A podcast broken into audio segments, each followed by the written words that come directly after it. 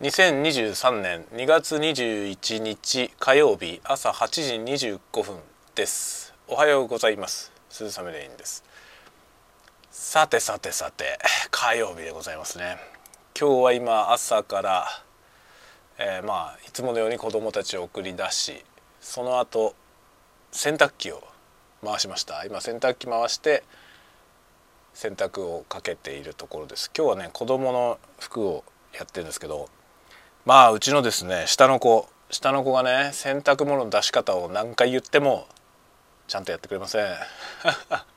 あのね一番困るのがズボンとパンツをね重ねたままグバって脱いでそのズボン裏返しでパンツくっついたままみたいなね。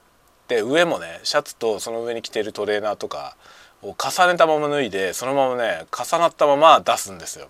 それをやめろって言ってるんですけどダメだね。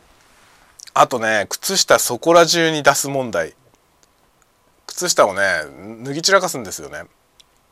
で家中にね次男の靴下が散らばってんのよ。で大体全部裏返しなんですよ。でしかも散らばってるもんだからねそれちゃんと洗うとこに出してねって言って洗うとこに出せ出さしても左右が揃ってる靴下がほぼないのよね。全部1個なんですよ。でもどうしようもないんですよ。なんかその相手はどこ行ったのって言ってももう分かんないんですよね。それでね非常に困っていてで裏返しのまま出すなっていうのとそのねもうその脱衣所のところにそのねランドリーボックスみたいなの置いてあるんですよ。なのでそこにそこで脱げと。靴下はもう家の中でねその場所以外で脱いではダメって言ってんですよ。だけどそんなことお構いなしにそこら中で脱ぎ散らかすからもうね靴下がね左右揃ってない靴下が40足ぐらいあるの。わけわかんない。もう本当にね今だから溜まってるやつが全部片方しかないんだよね。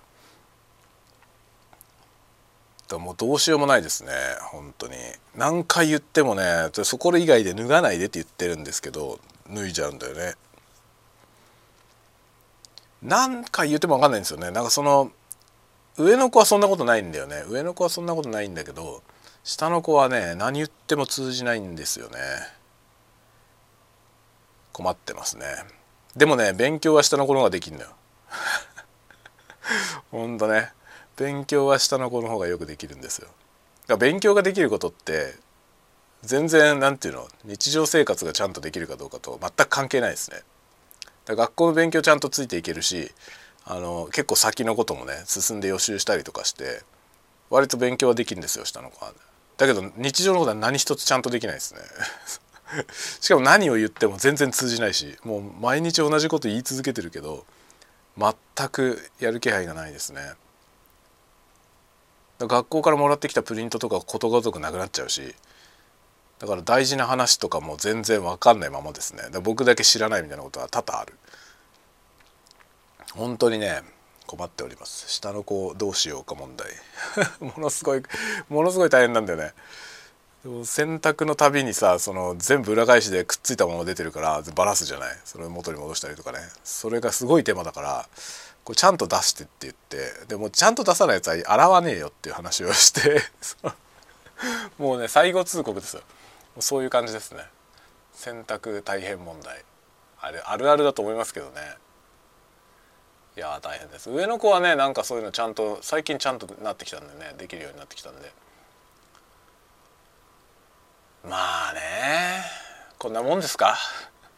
よそのねよその人の話が分かんないからさこういう感じがねその特殊なのかそれともごく普通なのかよく分かんないですね。なんかいわゆるそのママ友みたいなのがさ、ま、今コロナのあれもあってないじゃないですか。全くないんですよね。だから情報交換がね一切ないんですよ。自分家の子供のことしか分かんないからだからよその子がどうなのか分かんなくてそのみんなこういうことで困ってんのかなどうなんだろうっていうのが全然分かんないですね。めちゃめちゃ困ってる。まあでもねうちはその困ってることのレベルが非常に軽くてそこはねいいですね。こんなことで困ってる程度だったら贅沢言うなって話だと思いますね。もっとヘビーなことで困ってる人いっぱいいるからねね、だからこの程度のことはね別にどうってことないじゃないですか。困るっつったってね別にそれでどうこうどうこうねなるわけじゃないしねいいんですけど僕は困ってんだよ。というねそういう感じでございます。まあ平和ですね。この程度のことで困ってるんだから平和なんですよ。と思いますね。いい方に考えよう。何事も何事もいい方に考えようね。そうね。はい。ということで自分で納得しましたけどね。というわけでまた今日も一日皆さんも風邪なんかひかないようにね元気にお過ごしくださいませ。ではまた次回のたわごとでお会いしましょう。またね。